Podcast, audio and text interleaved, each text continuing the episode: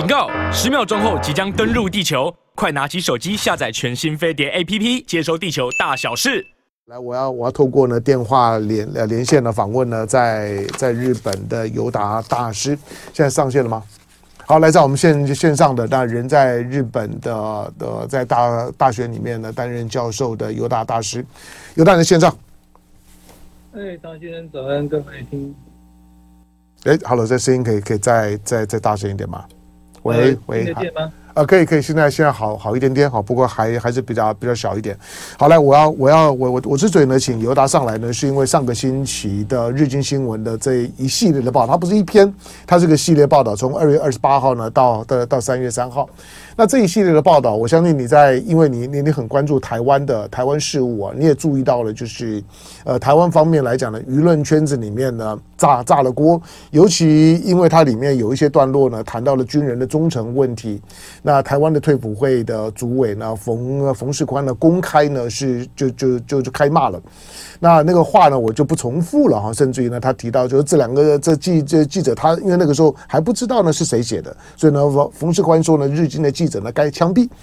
好，那话呢？呃，当然有情绪了，但那并不是真的会会这样做了哈。不过呢，我们先来看一下呢，日经的这个报道。第一个就是说，你你从从日本的角度来讲，我们我们先看日经新闻好了。日经新闻跟日经的这一系列的报道，你怎么看？呃，首先还是先谢谢黄先生，就是我关注台湾事务，但是我原则是不评论。嗯，但是因为这个，呃。先生的听众啊，不少这个在这个港澳或者说是中国大陆，嗯，我想不少是对日本比较中性或者比较疏离。那我想，呃，我有义务去呃说明一些事情。啊，就是说台湾的政府已经抗议，那之后就是日经的，那我们就比较有利，呃，可以来讲话。嗯，呃，虽然我不期待日经会回应，因为大媒体在日本通常它只会考虑诉讼跟政治上的风险。嗯，它才会说明或者道歉，而且媒体一般他没有报道，就是说客观性的看是内容完全都是真的的事情的意义，但是他有保护消息来源，嗯，那不在各国的这个宪法上都有尊重，那这个事情我只是免费的读者，有上限，所以我也是在这个好像有台湾的朋友跟我讲，呃，那我只用我的免费读者看到了一篇之后就看不到。之后的我都是在这个报，它其实是在报纸上面都有登，是，就是它的本上面都有。嗯，那之前我我的一个感觉就是说，这个当然是日经的记者的观点。那观点的话，基本上就是有色眼镜，它是不需要中立，所以有色眼镜本身它不是问题。重点是说很多人会戴，然后或者说会被强迫的去戴，那个才是问题啊。因为这个有色眼镜它就是一个。说明事物并赋予其意义的一个怎么讲？用用英文讲说是呃 schema of meaning，呃或者说 schema of meaning，就是说它是一个，就是说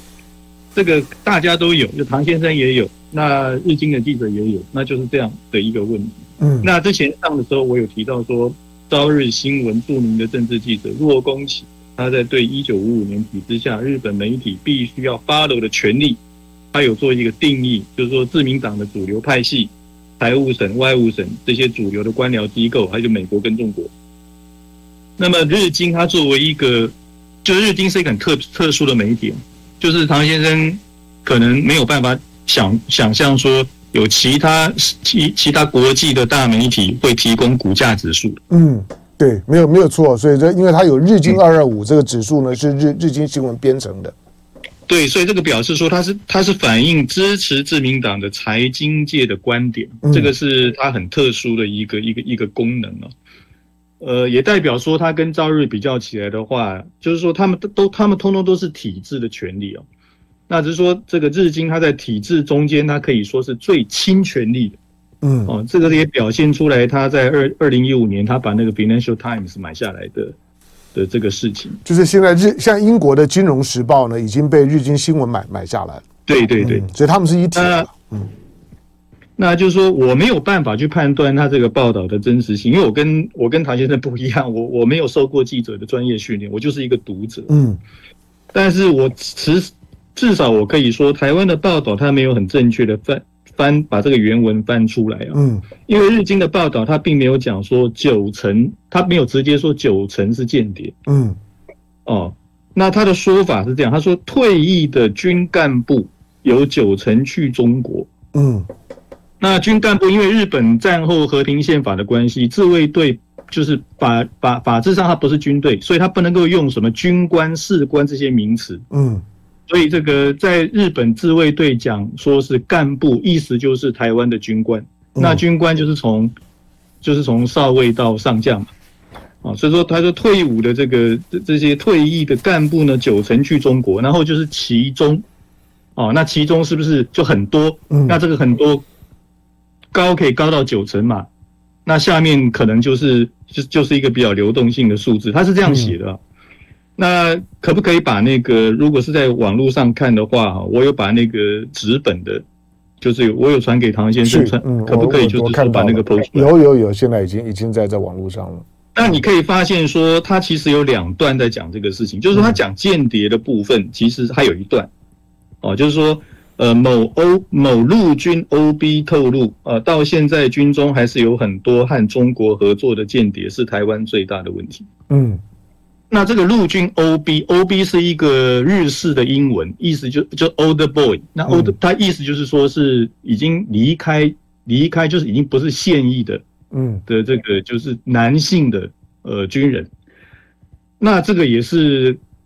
也是很广，他甚至连士官都可以包括。但是我相信，可能日经见到的是一个，就是台湾的陆军退役的，应该是一个。其就是应该他是一个比较高阶的，这我没有办法去推断他的阶级。嗯，哦，那说所以说军中到现在就是这是在讲现役，就是很多在跟中国合作的间谍。嗯，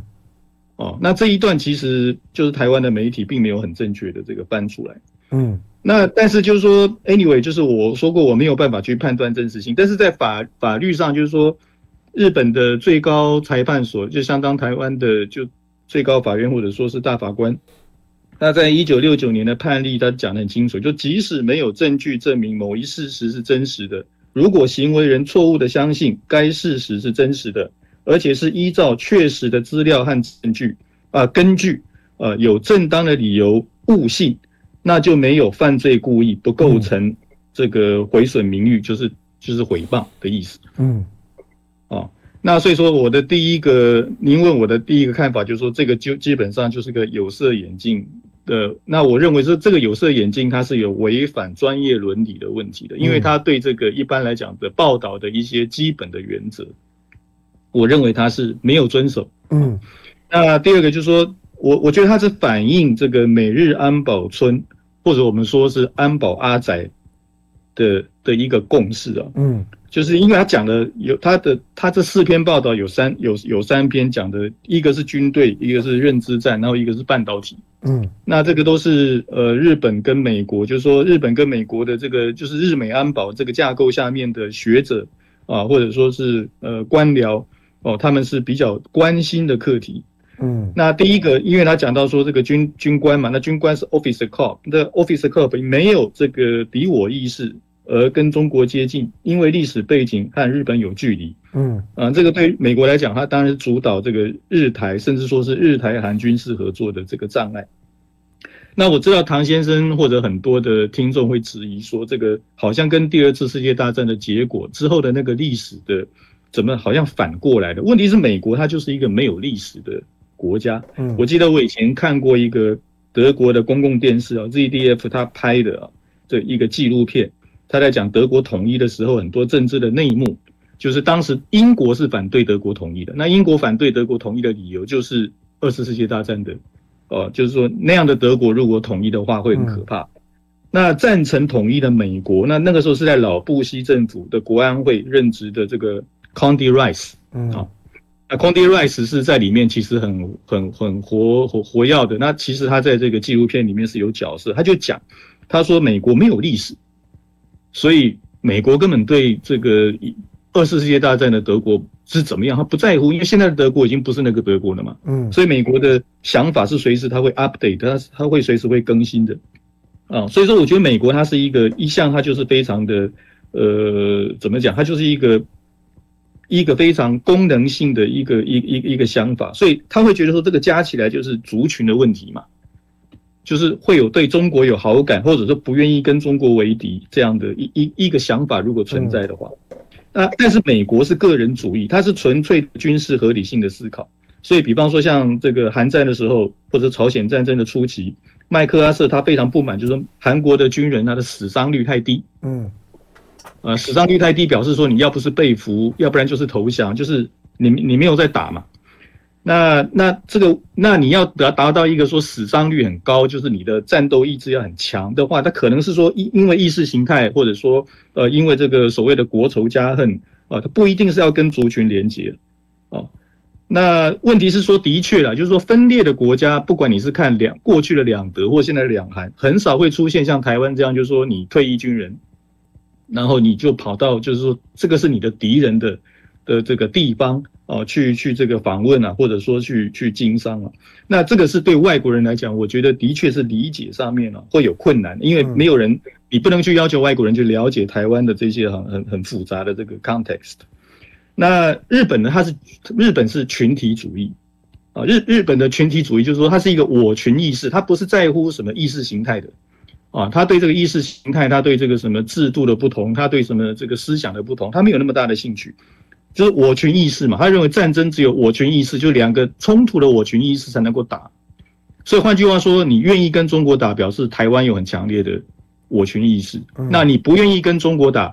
的人，他显然就是他对台湾没有我群意识，但是他对中国有我群意识。这个是日本人他的一个思考里面，他很自然会去。想的一个点嘛，那就是变成说，呃，那就是不接受以抗中来形成我群意识的人的一个记号，就变成外省人。嗯，那第二个就我们来讲认知战，那认知战它是 Trump 的后期，这个反中的鹰派开始在炒作这个中国在日本或者台湾的政治作战，这个比方像这个大纪元的日本版啊，嗯，呃，很多这种报道啊。那到这个拜登呃执政以后呢，这个就用词就统一了，现在通通都叫做认知战。是。那其实我看起来，我我觉得虽然我不是学这个传媒或者我是学学国际政治，我觉得他感觉上是 update 过去对共产党的所谓的统一战线或者第五纵队，哦，就是把它 update，呃，这样子而已。就是说，你虽然你虽然好像你不是你不是中你不是共产党，你不是中国人，但是你发表。反对战争，你反对跟中国对立这些意见的人，他认为说潜在他可能就是会被利用，或者说他是已经很意图的他被利用，是这样的一个意思。那加上这个通俄门以来对特定外国以网络假讯息干涉选举的指控，啊，那这个比方说像这个台湾到台湾来考察九合一选举的庆应大学的这个土屋大洋教授，嗯，他本身是安保国际政治还有做治安跟网络战的，是啊，那。他是日经的客座的社论委员，就表示说他是日经在呃报道采访这这些所谓的中国台湾认知战的问题上面，他是会被咨询的对象，嗯，被官方咨询的对象，也包括最重要是他被日经咨询嘛，嗯，所以为什么就是说日经的记者会觉得写这样的东西，他觉得没 OK，他没有问题，当然是他一定是咨询过。呃，我我如果在台湾，我要做这一方面的报道，我要去找谁，或者我要从什么角度出发去写？嗯，那土屋教授他在一月二十五号的日经已经表达过类似的见解，就是他对台湾的九合一选举的观察。嗯，哦，那这个也是在呃，你在网络上有看的话，可不可以把这个？也把它剖出来。嗯，OK，好，这个这个呢，我现在呃，因为我我现在的这个制作人呢，呃，暂时离开座离开座位。好，没事，我下一段的时候呢，我会把它再抓出来。您好，您继续。那接着就是半导体这个，就我没有唐先生或者其他的就是这种财经记者在行，我只能说这个就是日美安保村共同关切的事项啊。嗯，那那这个还有一个就是说。我觉得这个报道它反映出一个平均日本人或者说是体制媒体记者的弱点。嗯，因为日本的媒体跟政府它是透过记者俱乐部的形式是共享权力。嗯，这个所谓的记者俱乐部就是你可以在这个政府部门里面呢，你可以有办公室啊，你可以有这个印表机，你可以有电话、电脑，那这个这些费用都是由这个政府在负责。但是呢，这个政府如果要开记者会的时候，他不能自己开记者会，他必须要透过记者俱乐部，嗯，就是记记者俱乐部才有权，就是说去决定政府要在什么时候开记者会，还有出席这个记者会的人是谁，这样子，嗯，哦，所以这个是一个已经有百年历史了，这是一个就共享权力的一个结构，所以呢。这日本的记者他不像台湾、美国，就是说需要这个新闻专业的学位的，通常就是二十二岁进去，六十岁退休。好，那由职场来训练，分发调职。在我们线上的呢是线线上的人是有呃尤达尤达，我进个广告，广告回头之后呢继续跟你聊，请稍等。暑假要带孩子去哪里玩？哦，来尤尤达刚的一些的一些的观点跟分析，嗯，很有启发启发性。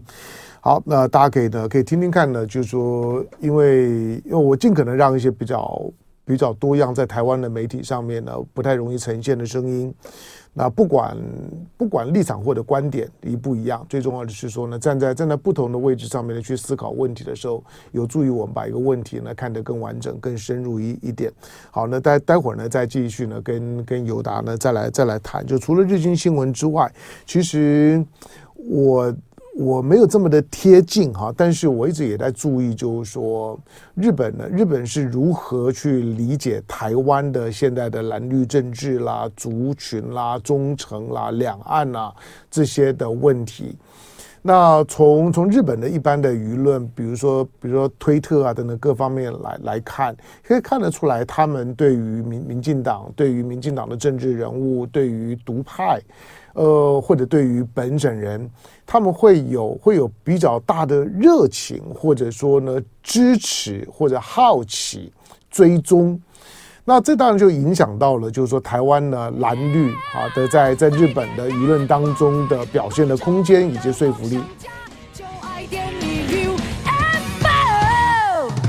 好了，欢迎回到呢飞碟人播网飞碟早餐，我是唐家龙。这个有听众朋友问说，哎，尤达尤达是台湾人吗？嗯，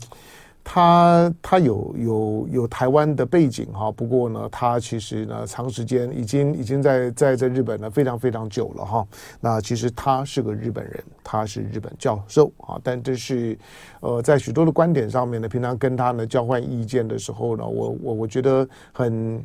很很日本的需要深度理解的问题了，这个这这不是我看新闻能够能够去去掌握的很好的。那台湾的媒体在谈这些问问题的时候，我都不觉得会比请尤达来谈的更好，所以我就呢请尤达上线。好，这是周末给他熬的。好了，在我们线上的呢是日日本的日本知名大学的教教授呢，我们叫尤达大师了。好好来，这我我继续呢请教尤尤达。好，刚刚有关于这日日经的这个专专题，日经一共一共出了出了四篇嘛，那第。第三篇的半导体，你你讲一半，还有第四篇的蒋万安，这个这这两部分呢，我觉得还是值得值得谈一下。蒋万安的部分呢，前面的三三篇呢，大概都还涉及到呢日本或者日本像像日经新闻这种的财经媒体体制内的媒体，他对于台湾的危机意识，我认为这个系列呢是在讨论了台湾的危机意识。但是为什么最后呢多多出来蒋万安的台北市长的这一篇？为什么？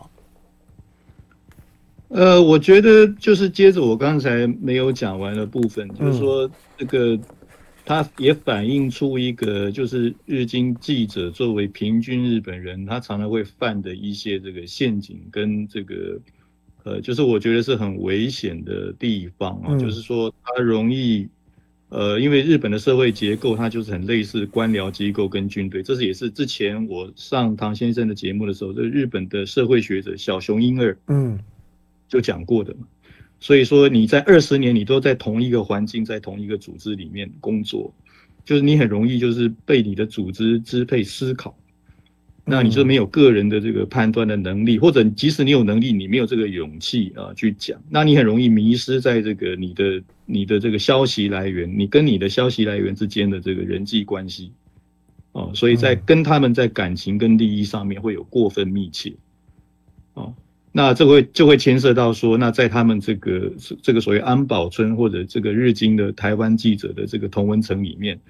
我觉得很自然的，呃，除了前面这三篇之外，那这个讲到蒋万安，可能各位会有点诧异，但是我一点都不觉得意外，因为这是对日本人来讲，这个是有，呃，因为有历史上面的连结嘛，就是中呃近代史跟日本重叠的部分。啊、呃，就是孙中山、蒋介石，呃，甚至周恩来，嗯，就是说这这些人在对日本来讲，你很难完全当做就是就是没有关系的他人去看待，就是说不管你对他的评价是正或负，就是说你起码一般的日本人他不是那么了解中国，也不是那么了解台湾，他叫得出名字的，嗯，哦。就是这几个人。那蒋万安就是说，他跟这个蒋家的这个关系，他当然会成为一个日本的媒体去 focus 的一个焦点。他，我我在我在看蒋万这篇的时候，还不只是他报道蒋万安。还不只是说他对于蒋家的第四代在台湾又当上了台北市长，他们的文章当中也提到了担任台北市长之后呢，未来呢角角逐台湾领导人的机会是很大的。这个呢大概表示这两位记记者呢对于台湾的基本的政治功课是 OK 的。我我我比较讶异，就是说相对于前面的这这这三篇对台湾的危机意识呢，带着一种对蓝营的不信任，可是他在描述蒋万安的这一篇的时候。我这样讲不知道对对不对？你同不同意？他对他对蒋万安是中性偏好感的。我我我可以这样讲吗？这基本上就是我我刚才讲的，日本人一般他不会对意识形态，他对对这种这种左右，他有强烈的感情上面的喜欢不喜欢，就是跟台湾不一样。就台湾人会为了这个什么。普世价值啊，会为了这个什么冲突啦，嗯，但日本人基本上没有这种，就是说基本上就是我我我对你这个人有没有觉得说亲切感，有没有这个觉得说你可以相信，嗯，呃，有没有觉得说有有好感，就就是这样，嗯。好，OK，来，我们我们再来看看下一题。那这当这次是由由日经的这篇的这一个系列的报道呢所引发的。那现在也知道，就是说呢，日经这一系列的报道呢，是他们驻台的两位的记者，包括特派员，他们呢共同撰撰写的，属于呢就是采访的这这些的技术性的细节啦，背后内幕啊，这个呢就是就是大家呢就是各言而而知。但是我们看日经的这一篇的报道。它只反映日经的态度吗？还是其实呢，日本的舆论场的有关于台湾问题的流流动，就是朝着日经报道的这个方向？我觉得从李登辉总统以后，这个大概从朝日到产经，呃，基本上对台湾的报道是基本上类似的。嗯，只是说我们可以把它从一九九零年代到二零一零年代，就说是李登辉他是关键词。嗯。就是李登辉先生，他代表了台湾的民主化，等于是台湾化。那在这个架构里面，当然有本省外省嘛。嗯啊，我想这个唐先生也不会否认。当然，嗯，像我是外省第二代。那还有一个时期，就是二零一零，就是特别是太阳花，二零一四年的太阳花以后。嗯，那太阳花以后呢，它就变成一个强调普世价值，就是台湾是不分族群的，对中国有一种抗拒。嗯。那在这个强调普世价值的一个台湾的一个新的一个公民社会诞生，那这个象征是蔡英文总统，嗯啊，那我想基本上是分成这两个一个基调。那只是我觉得说，因为这个台湾内部是非常分歧啊，嗯，这个第一个我觉得你不能够怪外国人不去，就是不去了解这一点，我觉得这个非常困难哦，因为蓝绿之争它不是左右，它是在这个也不是在什么自由保守。哦，他基本上是说在最东中国的态度跟国家认同，那他这个有年龄、有家庭、有学校教育的背景，跟你有没有在海外这个居住的经验，那族群只是其中的一个因素。哦，它不是不存在。那我觉得其实族群这个因素也没有什么好隐瞒或者避讳。那日本也有这种关东、关西、东北嘛，是啊，或者说有本土跟冲绳的这个问题嘛。那美国更不要讲。那我是觉得说族群啊，它它是一个言语习惯风俗，就是次文化的差异。嗯，那台湾当然在我这就是说去台湾的这个观察呢，就是大概现在三十岁以下的人，因为就是因为过去会有所谓的，就是你讲的那个那个中文，或者说现在叫做台湾华语啊，嗯，就是说你的因为你的腔调啊。会有一些，就是这个本省跟外省会有一种，就是说，嗯，被凸显状况。那这个在台湾基本上三十岁以下的人已经没有了，所以他一定会被淡化啊。这个是我觉得是一个趋势，只是说因为有政治正确的问题，其实蓝绿都不喜欢讲这种省级族群，因为绿的会觉得说讲省级还是大中国的架构下面的东西。嗯，那我要强调是台湾本土，那大家要认同台湾，那当然就是。对他们来讲，只有国籍的问题，没有省级的问题。那在蓝营来讲，他会觉得说讲省级是有对某一个特定的族群有一种针对性，反而会变成一种歧视啊，所以他们也不喜欢讲。但是我觉得这种从省级，它从族群，它从显性变成隐性而已。那它会在一些问题上面会被再凸显出来，比方就是说对日本的态度，哦，我觉得就是一个点。那所以说，呃，在台湾，他是一个常年在海外，很多人就常年他住在海外，说或或者他住在中国大陆。他回到台湾，他受过的教育跟生活经验是非常多元，这跟日本不一样，因为日本人基本上就在日本里面。哦，那比方像我这种，等于是说在在在外国的社会成长一段时间之后再回去的比例非常的低啊，所以就是说，他不像日本，就台湾不像日本，台湾的国家认同没有办法统一嘛，就好像唐先生的那种中国情怀，他是没有你没有办法去说服跟你没有。共享你的这种生活经验或者背景的人是一样，嗯，那这个外国人很难了解。当然，我不否定说日本人有日本人的偏见。那这个日本人的偏见就在于说，第一个是，呃，因为李，当然是因为李总统，还有就是说这个《悲情城市》这个电影，嗯，哦，那《悲情城市》这个电影，它给日本人一种就是说，因为这个。就是说，呃，中国人也在压抑这个，呃，过去日本统治时期的所谓本岛人。那其实本省人的语言就是从这个语言就是从这个本岛人出来的。嗯，那他就会对这个有共感嘛，而且同时会有一种被解放的感觉，就是好像说我在殖民统治有很多被负面的这个描述，但是因为接着我下接我的棒的那个政府。他干的可能也不怎么样，嗯。啊，所以他会觉得说有一种被被被被这个解放的感觉。那那又又因为说民主化等于台湾化的这样一个一个一个架构下面呢，这个台湾史、台湾的电影文学，它就会变成说日本人去对日台湾有兴趣的日本人去认识台湾的经典，嗯，可是唐唐先生也知道说，其实《悲情城市》拍的人第一个侯孝贤他是外省人，是。那。那很多的他的里头的一些演员呢、啊，或者说有参与的人也是外省人，就是说拍这个电影的人，他本身并没有，就是说当然那个不能够去去去去把它除掉了，但是拍的人他不见得全盘他是这种想法，但是一个东西它出来之后，一个电影一个文学作品，它出来之后，它被解读的方式是非常自由的。嗯，那第二个是我觉得就是我前面也提到，就是说日本有很强烈的我群主义，他是没有办法接受多元。那多元就台湾里头其实有很多很多这种好像散文一样，它有很多很多重的 context，你不能只抽一个啊。那日本的社会它这么同质啊，它对他者就是我们说英文大写的 other，嗯，它会有一种比如说视若不见，然后把对方当做是日本的延长。呃，这个是其实是像以前这个呃电影明星高峰秀子，他其实在战后促促进这个日本跟中国友好。那他很喜欢香港，他来台湾也很多次的一个这个很很著名的电影明星，他在他的书里面就有对这个香港的日本观光客做这种批判，就是说你好像就是目中无他人这样子，所以就会变成说，即使是侯孝贤他拍别的电影，那日本人就没有那么大的兴趣。如果他不是在讲就是说这个日本在台湾的历史的话，那这种就是说目中无他人，加上日本它是一个单一统治的民族，他会用这个来看天下，嗯。就会发生很多这种嗯很荒谬的事情啊，就是他会觉得，比方像法国，他就会觉得说法国就是法国人，法国应该就是白人啊。所以我看过一个日本电影，就是说他在讲二零一二年，他在二零一二年的巴黎拍，他没有拍任何一个就是说有色人种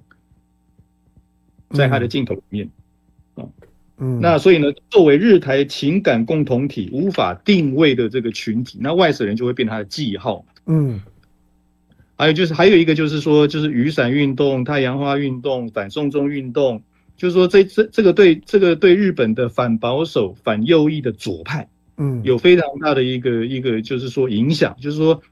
过去支持台湾的很多是右派，但是从二零一四年之后，很多左派、自由派作为一个，他把台湾当做一个日本的对照组，嗯，他来支持台湾。为什么？因为台湾的社会女性地位很高。哦，年轻世代在政治上面有分量，嗯，很活跃，然后，然后这个有同婚，嗯，然后台湾人党派很分裂，价值很多元的公民社会，国家没有那么高的权威，嗯，这个都是基本上自由派觉得在日本过得很不舒服的理由，就是 就是通通都是反过来的。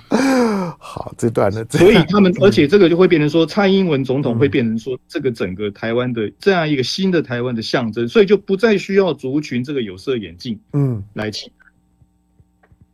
好，呃，我再问一下，就是说，像日日经新闻或者日本媒体这种的台湾的视角，你刚用了一个概念了，就是说日台情感共同体。